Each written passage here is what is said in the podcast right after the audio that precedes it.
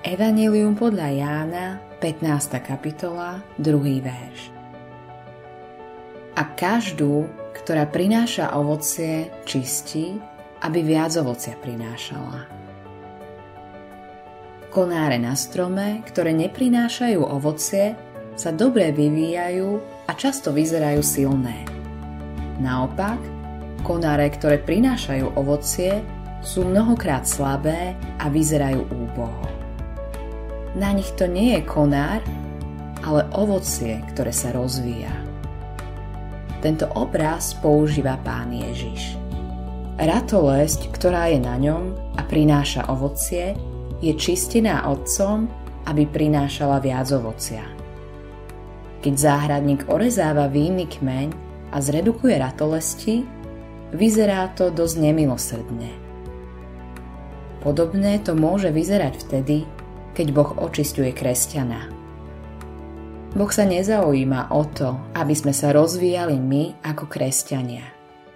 Všetká naša produktivita neznamená pre Neho nič, ak neprináša ovocie. Pán chce, aby bolo v popredí ovocie, nie my. Čo je ovocie? V podstate sa na to dá odpovedať jedným slovom. Pán Ježiš. Je to jasné aj z rozprávania o vínnom kmeni.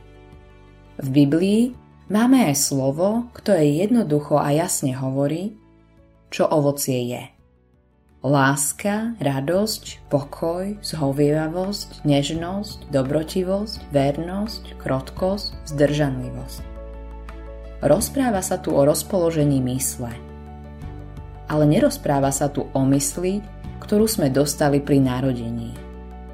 Rozpráva sa tu o mysli, ktorá sa nachádza len u samotného pána Ježiša a prichádza do nášho srdca, keď jeho myslenie môže prebývať v nás a vládnuť nám. Láska, o ktorej sa tu hovorí, je vlastná Božia láska, tá, ktorú ukázal, keď poslal svojho syna. Láska Božia, ktorá je nám rozliata v srdciach skrze Ducha Svetého. Kresťan, ktorý prináša ovocie, sa správa k blížnemu s takouto láskou. Sprevádzajú predivné požehnanie a ľudia pociťujú potrebu za takého kresťana ďakovať Bohu. V takýchto kresťanoch sa naplňa Ježišovo slovo o ľuďoch, ktorí kvôli ním velebia nebeského Otca. Autorom tohto zamyslenia je Eivin Andersen.